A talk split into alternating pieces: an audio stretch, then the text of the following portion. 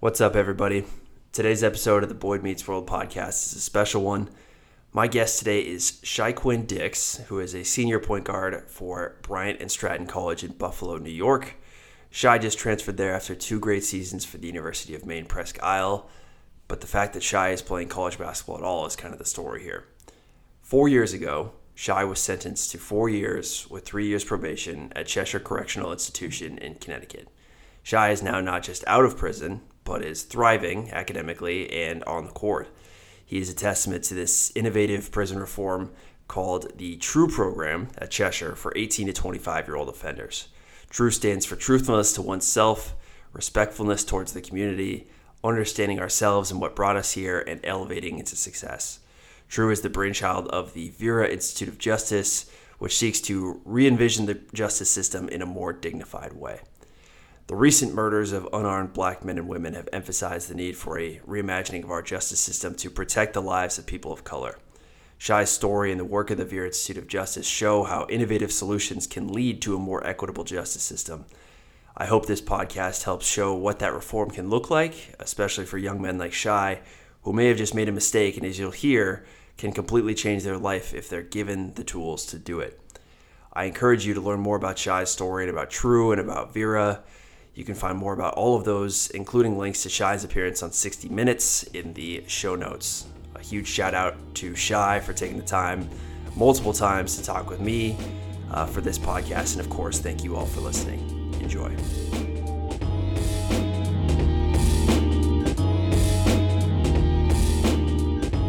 So I'm here with uh, ShyQuinn Dix. Uh, Shy, thank you so much for taking the time to talk with me. Hey man, thanks. I appreciate it. Thanks for having me. For sure, man. I'm I'm not quite uh 60 minutes with the interview, but uh I, I'm glad that you can come down to my level and do the the little stuff too. Uh, I'll start with how I, I, I first learned about you, and I was telling you this earlier that I'm listening to a podcast and Caron Butler is talking about uh, reform in in um, in the justice system, and he mentions your name as a story that that people should know. And so I looked you up and I'm immediately just fascinated by everything you've been through. You've had a remarkable life, especially in the last few years.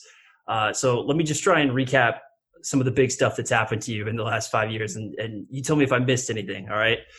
Uh, you are sentenced to prison. You are in prison, and then a brand new program opens up, and that program helps you cut your sentence to start playing college basketball uh, you play two seasons of college basketball. You've been all conference twice, scored more than a thousand points, been named yeah. team captain. Uh, I, I, I, don't think you're the tallest guy in the world, but somehow you lead your team with points, rebounds, and assists. Uh, and then off the court, you have made Dean's List multiple times. You've interned at the Vera Institute of Justice. They honor you at your gala. You've been on 60 Minutes. Uh, did I miss anything in that? Um, you pretty much got everything. You know, you got the basic everything. Yeah, I'm sure there's there's a lot more. Did you, you, definitely did your homework. I, I, hey, uh, you Google ShyQuinn Dix, there's a lot that comes up, uh, for good reason. Um, it, just thinking back to when you first get to prison, and you look back and and, and see that everything that has happened since then. Did did any of that feel possible to you when you first get to Cheshire? Man, absolutely not, man. I would never like even to this day, like like you said, it's been two years, and it's a lot of times I wake up and I just be I catch myself just staring away, like, yo, this this is really happening, like, cause I definitely didn't think none of this was gonna happen. Even if you take away like the the the TVs and the, mm-hmm. the, the anything any of that social, uh, you know, like the uh the backlash from it. I yeah. didn't see myself changing so even that, like, it's it's kind of in a weird way. Like, how how can prison change somebody? How can prison change some uh, save somebody's life? That's how I look at prison. Like, it was a good thing for me. Yeah, we'll talk uh, more about how how prison, in you know, at first wasn't looking like it was going to change you, and it was one experience, and it completely took a different direction once once True shows up. But uh, I want to start at the beginning because I think all the stuff that's been covered about you kind of starts basically when you get to prison. So I want to go backwards a little bit. Uh, I know, you know, you're the oldest of four. You're raised by a single mom in Connecticut. Uh, you talked about yeah. getting in trouble a little bit early on in your life and not having really any male role models or mentors who got you and understood what it was like for you growing up and seeing the hardships that you had seen. What was it like for you growing up in, in Stamford like that? I mean, well, I actually moved around a lot. So I, I lived in Stamford, but I also moved to um, Baltimore. I lived there for a little bit. I lived in Virginia.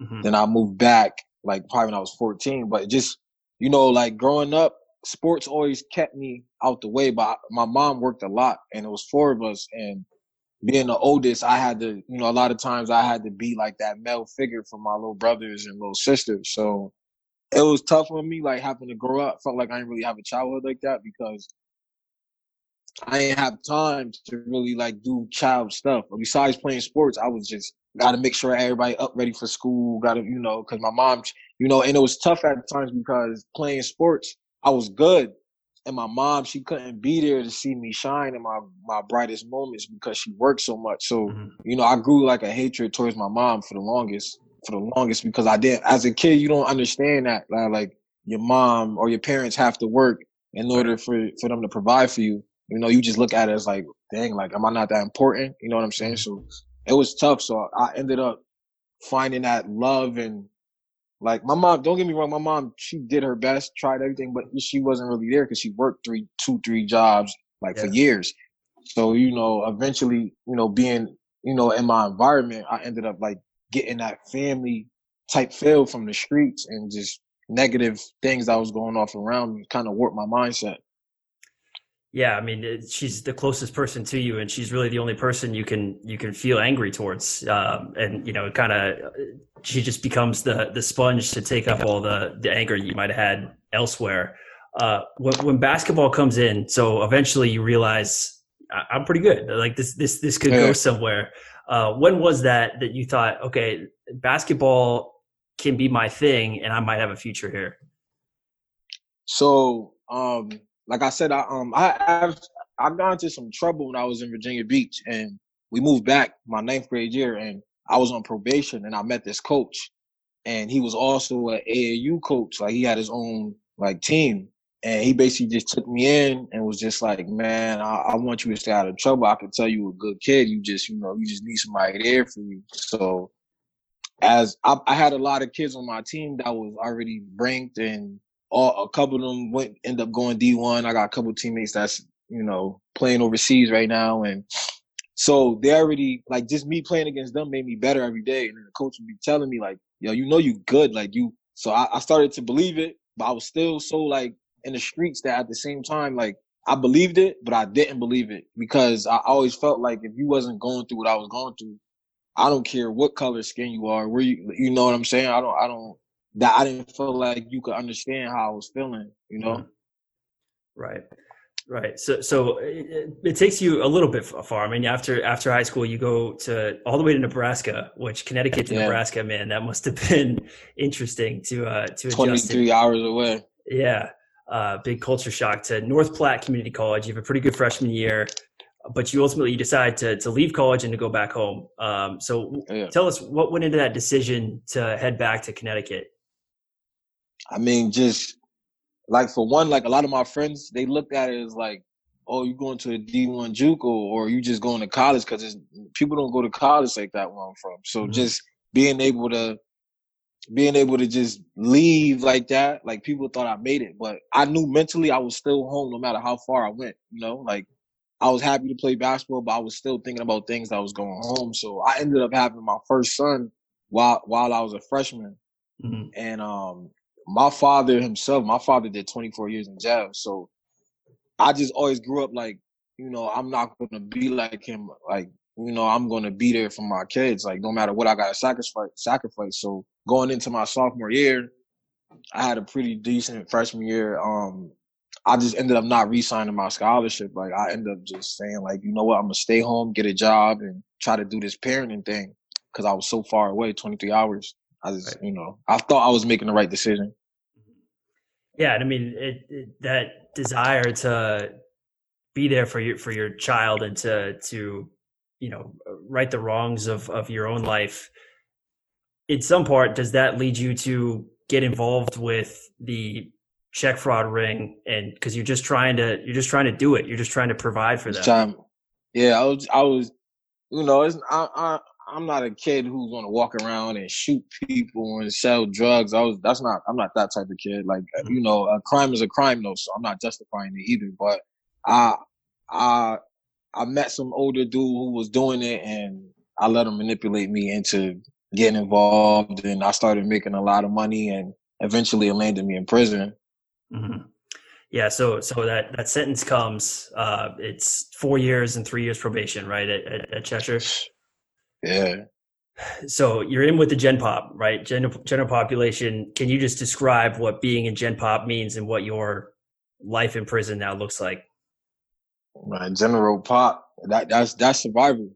That's survival mode. That's like, you know, it's things that you learn. Like a lot of people knew who I was because of my father. So a lot of things I was able to be like kind of like blessed and had a head start because people would put me on like or like put me on the game as soon as they see me like oh I know you um don't put your don't put your back to nobody always stand against the wall just like make sure you go in the shower you got this with you this with you yeah. just stuff like that you know it, it, to some people it may sound abnormal but you got to survive so even if you're not that type of person this is what you got to do to survive because people pick on the weak in there so mm-hmm and you come with a name, and so that makes you somewhat of a target in, in a lot of ways too. So it's, yeah. it's it's 23 and one, right? So 23 hours a day you are in a cell. Yeah. So I've I've I've read a lot, and you even said it earlier. You talk about the word warped, and that was your mindset. So, can you what is what does that mean to you? Like, what is what does warped feel like when you look back at that I mean, that that shy versus now? that that shy was more like I didn't know who I was. Like I, I I didn't have no desire for nothing. Um I felt like I was incarcerated mentally before I ever got incarcerated physically. So that's what I mean by work. Like I just blamed everybody for my mistakes and you know, I I, I didn't want to challenge myself and I just uh I dis I felt like what was happening was supposed to happen to me. Like I didn't mm-hmm. realize until I went to jail that like well, I'm so I went to the true program that like, no, there, there's ways around this. You could be somebody, you are somebody, and that's what I mean by work though. Just like, just have my own like ignorant, negative thoughts about life and just as a whole, like. Yeah, I mean, you you kind of think you're you're just in the passenger seat, and life is going to take you somewhere, and and all of a sudden you got to get over to the driver's seat and, and it, it, happens for you in a few months after that or you know so you, you, get you get to cheshire you're there for what 13 months before true? Yeah 13 months. 13 months. So all of a sudden you hear about a new program called true and it's for 18 to 25 year old offenders. How did you first hear about it? And when you hear, heard about it what did you think about it? I mean i heard about it. This this the honest truth. When i heard about it I wasn't ready to change still. Like only yeah. reason why I wanted to go is because I heard that like I don't got to be in my cell 23 hours a day. that was my that's my honest truth. So excuse me. So um, they did like an interview process, and one of the wardens from where I was at, she, uh, she had approached me. and was like, I think this is a great opportunity for you. Like, like I said, like even in prison, a lot of people like people notice like I'm big off energies. Like people notice when you were a good kid. Like so, I used to always yeah. get all the time like, "Yo, what are you doing here?" Like stuff like that. You know what I'm saying? So it's just like it just I that's I I, I don't. It, it was hard, man. It was hard. It was hard. It was hard. That was the bottom for me, definitely. But um finding true was a big the best thing that ever happened to me by far to this day. Yeah. So so briefly, what what is what is true? How is it different from Gen Pop? I mean, for one, like besides you not being in your cell all day, they just ran it like a college atmosphere. And like like I said before, like I'm big off energy and like yeah. gel is a big is is like general I one one difference between general pop and true is just the energy alone. Like you could like I walked into true my first day and I just was like blown away because everybody was like smiling, happy, running around. I see correctional officers playing basketball with, with the inmates. I see them playing cards and chess and Scrabble. So I just kind of like, what the, what's going on here? Like, so it was just different. Like everybody in there was just for you. Like I wasn't used to having so many people root for me in a positive way. You know, I'm used to people rooting for me to do negative things. Like, you know, so just having these people who in prison for one, like So you got that already and what I'm used to. And you just seeing them like, man, we gonna we gonna all do better. We gonna all lift each other up. Everybody got their shirt tucked in. The the staff is teaching us things that like simple stuff. Like I never knew how to put on a tie, none of that. I learned that in the true program. I learned like how to file taxes. I learned how to save money because they, we had like the um, currency system. They taught us how to pay bills in there, mm like and just how to conduct yourself in, in society. Because a lot of people like you know they the the recidivism is real. Recidivism is the rate of when people go to prison, get out, and then go right back. And people always wonder why that happens. Just because if you want somebody to act like a human being, you got to treat them like a human being. You can't treat them like an animal. That's how they're gonna act. So that's what the true offer. Just like it made you feel like you was alive. Like you know, dignity, right? I mean, that's that seems to be the big word. Absolutely. Yeah. So it, uh, true is is very different from from prison, and it makes a lot of sense to me. Exactly what you just said. Of you know, if if if someone is is is convicted of a crime, the, the goal, if if they go to, to to jail or to go to prison, is is to have that not happen again. And regular prison, Absolutely. there's just no doesn't seem to be any emphasis on rehab and to to to to write that. And I think one of the relationship or one of the things that's that's really striking with True is the the dynamic between the CO, the correction officer, and the offender. And normally it is not a positive one, but as you described it, uh, it is in True. It's it's a positive one, and it's one where they are basically on the same team. Before before you get to True, what did the idea of a CO or a cop represent to you in your head? Uh, just opposition. Yeah. Like a gang. That's that's how I looked at them. They were just a gang with authority and power that a lot of them abuse it. I've seen correction officers spending people food for no reason and just do like, you know, take they a lot of times you could tell a CO probably having trouble at home with, with their wife or family or just having a bad day. These the perfect people to take it on on the people mm-hmm. you already think trash of. So that's how it took me a long time to finally even even at true to like give in to correctional officers because I still like you know like uh, I got to see their motive or you know sign ain't right you know so. Yeah uh, and one of the COs that that ends up having a really big role in your life is is James Vassar and I, I saw you smile before I even started to finish the sentence. That's my and, guy man. he uh, he plays a pretty big role in in your story.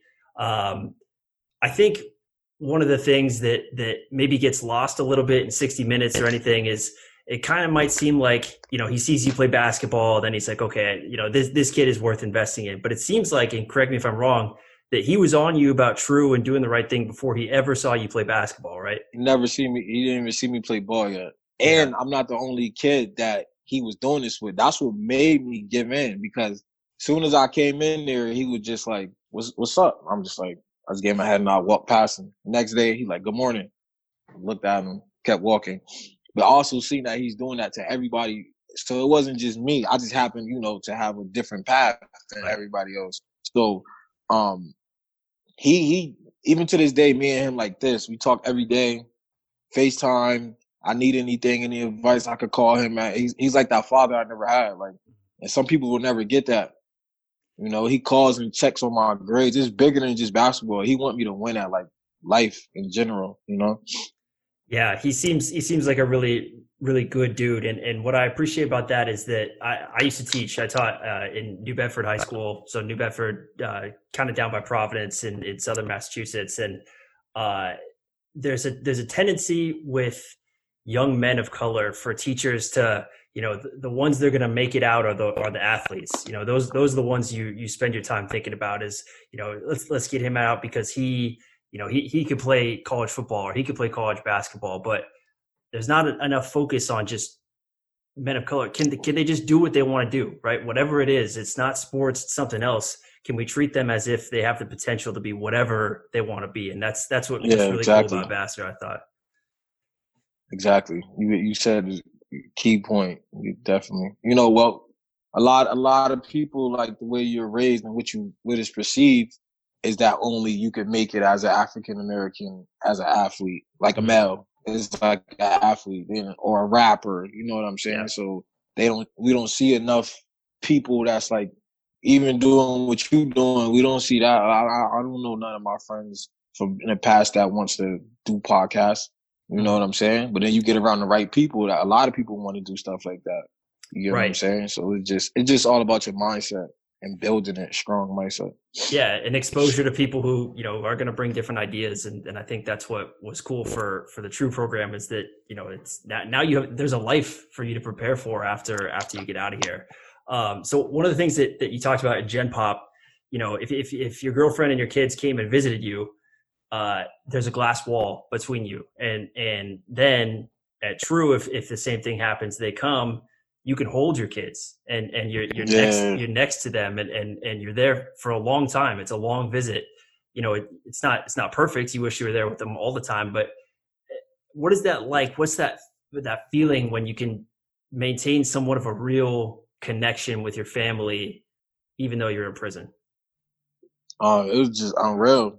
Like I know I keep saying that word a lot, but it's just true. Like that's just um just being able for me to hold my sons and just spend that hour and a half with them coloring or just talking, it it made me feel like just for that that little moment that I wasn't where I where I really was, you know. So it, like the moments were so special to me because I still got to hold them and you know, and it's not just a quick hug. I could hold them the whole time or hold right. my girlfriend the whole time, and it just helped build strong relationships and bonds that I didn't have that were weakened before I came to the True program is is that i mean given what you had said about about your father and you were you you all you wanted to do was not be that dad. You wanted to be there and to be to be incarcerated to be in prison and to still maintain that. I mean that must have felt extra special. Yeah absolutely. Because it, that like in general pop you don't do that. So that causes some people may not realize that causes so much like you talk to somebody through a glass like and it's on the phone, so it's kind of like I don't know, like it, it kind of feel like they're still distant from you, you know, like like you're caged. Mm-hmm. So just having those family engagements was different. It's a lot, you know. I, I got to bring my notebook down there. Sometimes I have my son draw something in there, and when I used to have my down moments and in the cell or whatever, I got something to look at. That's uh, yeah, that's. I couldn't even imagine how how the, the, the difference in dignity from one to the other is is so much better. Um, so James Vassar, in addition to to pushing you in all kinds of directions, he's also hustling on the back end to try and figure out a situation for you to continue playing college basketball. And he connects you with uh, Dan Kane, who is the coach at University of Maine Presque Isle. Sure. What is your reaction when a college coach show, shows up to Cheshire and he's ser- he's serious and he wants to take a chance on you, and there, there's a chance that you can still play college basketball. Man, that feeling. I'll definitely. I remember like it was yesterday. I had my back turned, and then all my boys just start tapping like, "Yo, yo!" Because he walked in with the UMPI University of Presque Isle shirt on. They like, "Yo, that's the coach." So I turned around and I seen him, and I just, I just remember tearing up.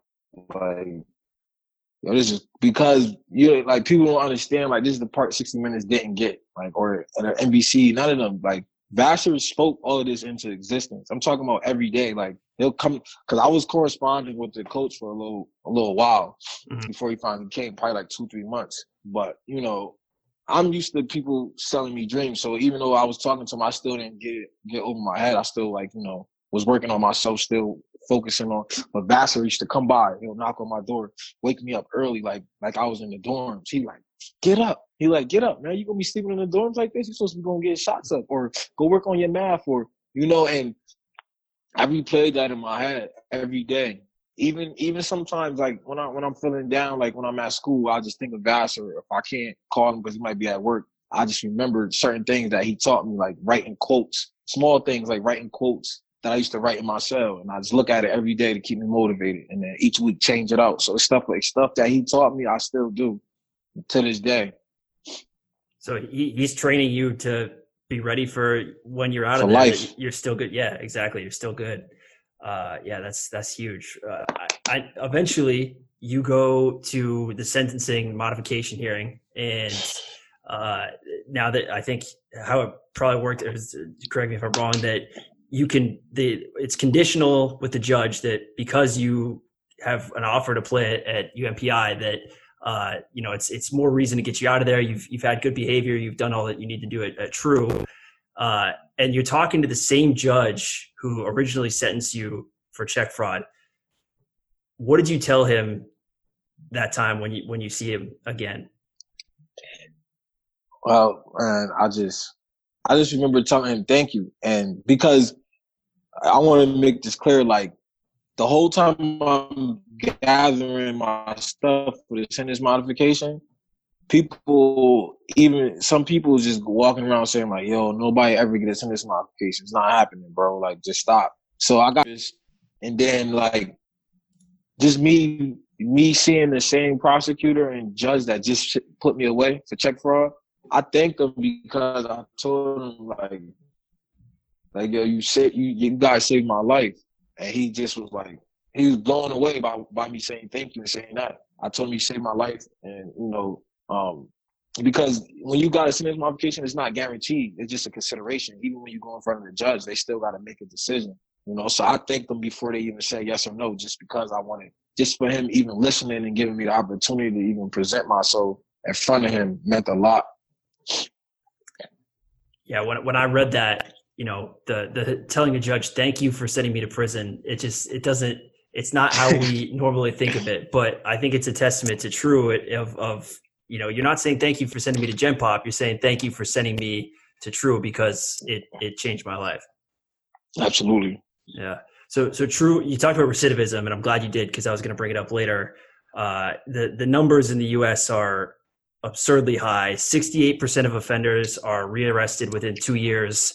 83% are arrested within nine years. So within 10 mm-hmm. years, only 17% of people who have been to prison haven't been put in handcuffs Back. again, uh, which is just, it's, it, it, we're doing it wrong if, if that's the case.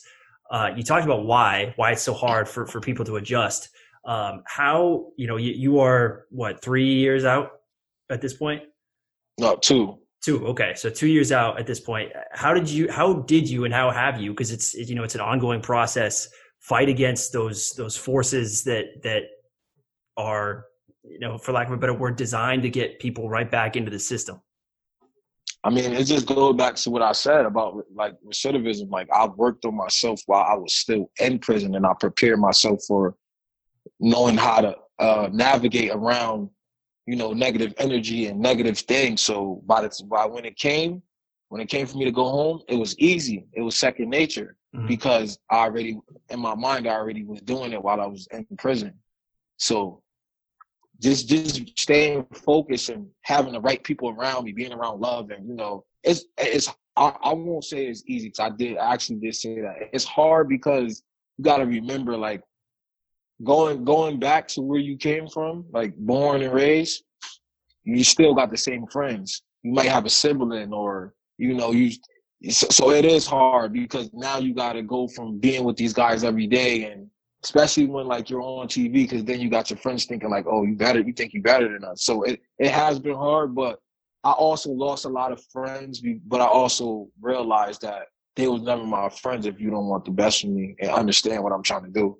Yeah, and you, you gotta you gotta start saying no to people, and and that's that's that's a new new phenomenon. And I saw that, that you have with your two younger brothers, your experience in True has helped you kind of be a mentor for them as well. Yeah, absolutely. Like my, my um the 21, well he's 22 now. He was actually getting into a lot of trouble, and when I came home, he sent me a text one day and it was I told my mom I, it was hard for me to not like I broke down because that's just I felt like that's the one person I wanted to get to more than anybody because I set such a bad example for him and for him to tell me that he's proud of me and him getting back into school and because he he's good he's good in basketball so like getting him back into school and seeing him doing good now just meant the world to me you know mm-hmm. and and it just motivated me to know that like I, I could do that for somebody, even if it's just my brother, to know that's like I could motivate people in the world that want to change and do better.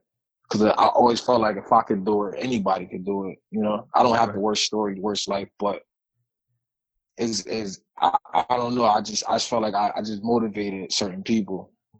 So uh, you know sentencing hearing goes how how you want it. You you get uh, the, the, reduction and you are out of prison and you are enrolled at UMPI you're playing college basketball again.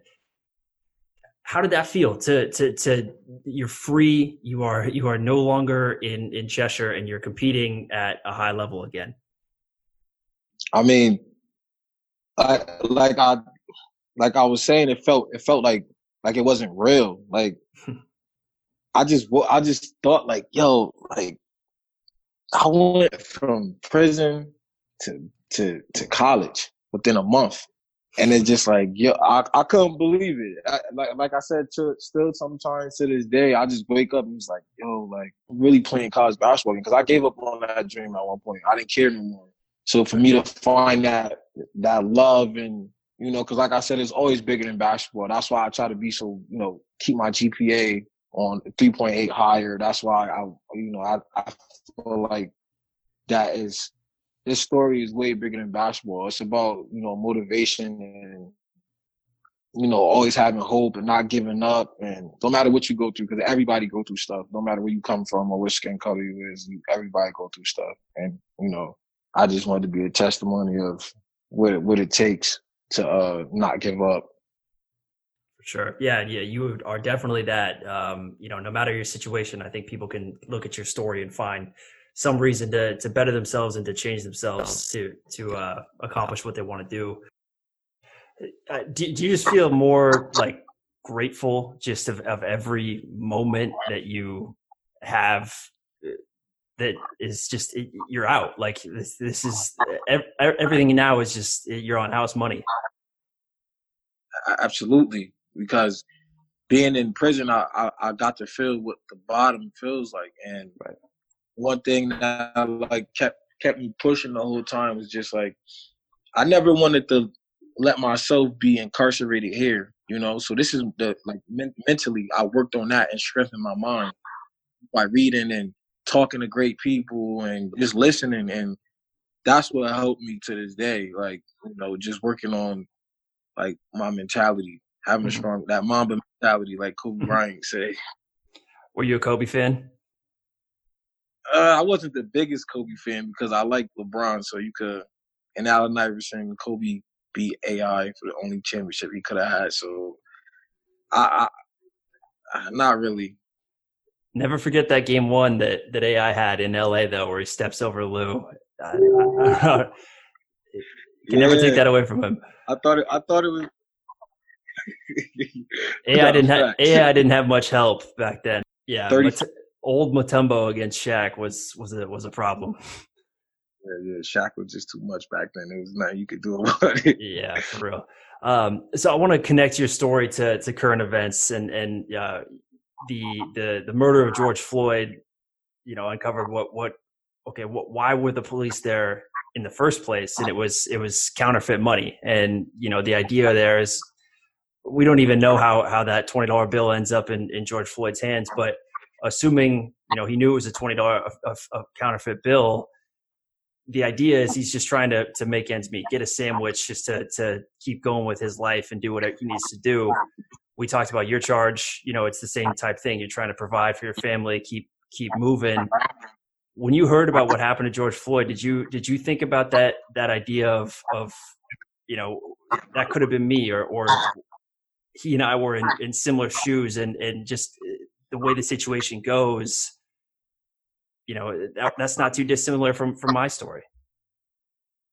Uh, no, absolutely. And, um, just, just as, just for me being like a black male yeah. in this uh, America right now, you always gonna feel like and think and and and and look at it as if like that could have been me or what would what could I have done if I was in that position to not get killed, you know, because it's a real like touchy subject and um it's causing a lot of friction in the world and just see the way like how how it's affecting everybody because I I do believe it has an effect on everybody, no matter your race or you know sex or whatever it is.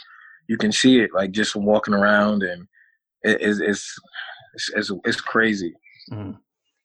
Yeah, I mean, uh, the experience as a, as a black man is something that that I can't possibly envision. You know, like if I get pulled over, my first thought is how can I get out of this ticket? You know, it's it's it's I'm not I'm not thinking in the same way that that you or another black person would have to think. Uh, can you talk and try and help us understand that that mentality of how how different it would be for a, a person of color to get pulled over versus you know a, a, person who's who's privileged and and doesn't have to worry about those type of things.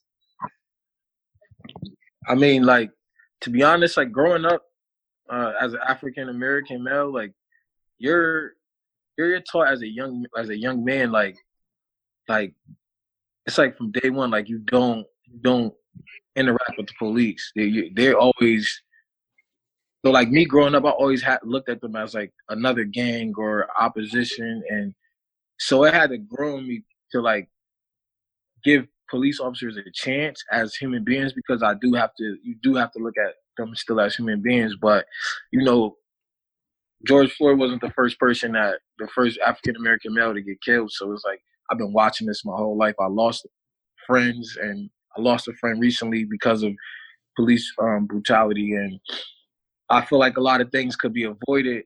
It's just a you know, it's just all about communication and like I said before, your mindset. So like when you um when you when you know that you're up to no good and you feel like you're you um are about to get in trouble for it, like your mind like automatically switches to the survivor mode. Like so it's just as African American male, we, we grow up in survival mode already. Like we feel like everybody's against us, the world's against us, and it's it they society leaves it leaves it up to us to help change that mindset to learn how to get over barriers and unfortunately committing crimes and police like not associating yourself with police that's something that you're just installed in you as a as a little kid. It sucks but it's true. Mm-hmm. so with true do you think it's something that could be and should be at prisons across the country? I mean absolutely. Because like it's it's it's it's a simple method but it's it's it's it's real, like it's authentic, like just treating people as human beings and actually giving somebody a chance mm-hmm. who probably never had a chance. Because I, when I talk to a lot of people like that's involved in like prison reform and stuff like that, they always say like second chances. Like a lot of people said that to like me, and I'll be like, and it's just like some people never had a chance from the beginning, you know. And not to use that as an excuse or anything, but it's just like I said, what you're taught in the house means everything. Like, and growing up, a lot of us aren't taught to have strong mindsets. It sucks, like, but it's true. So, the the true program getting installed and like just re-entry. That's that's cause that's where it starts. Like, you want to stop people from, you know, re recommitting crimes and coming back to jail. You have to. It starts in jail, in prison. Like, you know. Mm-hmm right? While, while you have them how do we make sure this never happens again? Um, so so vera right vera to do justice is is what gave birth to the idea of of the true program. Uh, they do lots of other things to to renovate the justice system. You've interned with them. That's why i know your story is because Caron butler was talking about them uh, and you because he's on their board of trustees. So what kinds of things did you do with vera and what did you learn from their work well, I met for one, I met some great people who I consider as mentors to me now and friends and but um you know um I was involved in a couple speaking engagements and projects as far as like everything is all about like reimagining prison. So um like right now I'm working on a project where um I had due to the coronavirus I couldn't do it in person, but like I did like an interview from a guy from like Australia and he just asked me questions about like reentry and what does prison look like? What's true and like in other prisons? Um, what would i say to an, another uh, convict or a, a inmate or a mentee or a mentor or a warden anybody that's involved in the prison system? I'm just right now i'm just learning how to like how to fight for something i believe in. That's the main thing i work for uh, i learned from vera is just how to go about it and putting myself in a position to help others about things that I'm passionate about too. You know, so yeah, that's that's big stuff. And and I think you know you you've chosen to major in social work. You've said over and over that you want your store to be bigger than basketball. So you are you are well on your way. Um, you know, you're heading into that senior year, senior season, senior year academically. Uh, you know, broadly, what's what's next for you? What do, what do you want to do on the court, off the court? Um, you know, what's what's the next chapter in Shy Dix's life? I mean, besides basketball, because I, I do have dreams of playing basketball uh, after college, and I do believe it's going to work out as far as like me going playing overseas or something. And um, but even while I'm doing that, like there's things that I've been doing in my community with other nonprofit organizations. Like um, I built like two basketball courts out here um, because I live in a city where it's like it's very like it's very unified out here. You know, mm-hmm. like it, we don't have a lot of issues too much because of, it's it's a lot of money out here in in Stamford, Connecticut. Um, so like a lot of things are getting not, so a lot of old neighborhoods that I seen growing up, like are getting knocked down, and you know they're putting a lot of expensive things in there, and like gentrification is like huge out here, and I just came. I was just trying to brainstorm ideas to bring everybody together instead of pushing everybody away, you know. So I I helped build a basketball court, and uh, I put like a skateboard ramp there and a, a soccer field, and it actually ended up getting some publication and like the news, and people came and just doing stuff like that, community stuff. Like I like to look at myself as a community advocate. You know, somebody that younger kid mostly can, um, regardless of race, can reach out to for like mentorship or somebody, just somebody to talk to. Of course, still working for Vera, of course, but eventually I want to start my own nonprofit. That's that's really my main goal. Yeah, that's huge, and, and your story is a, a, great one to to ride on on that, and to to inspire people to you know get behind you, whatever you want to do. Because you know anyone who looks at your story and sees how far you've come, I think uh, you know you're an easy person to believe in. Um, so tell the world first of all how how they can follow you on social. Make sure that they keep up with your story. Um, well, my my Instagram is at show off shy. So show as in S H O W S H Y, and then my Twitter is Shy Dix S H Y D I X two oh three, and that's how I mostly post my daily things up there whenever I'm I am up there, like my current projects and stuff like that. Perfect. Yeah, I'll be tuning in for sure. To see what's next for you. Uh, thank you again for doing this. You, you, came on a couple times to to make this work. Uh, your story is an amazing one. I appreciate you taking the time. Good luck in your next step. Good luck with your family. Keep doing amazing things, my man. Thank you, man. I appreciate it. You're doing great things too, man. I'm, I'm gonna stay tuned and make sure I keep up with you as well. Let's do it. All right, man. Uh, be well, and uh, let's talk soon.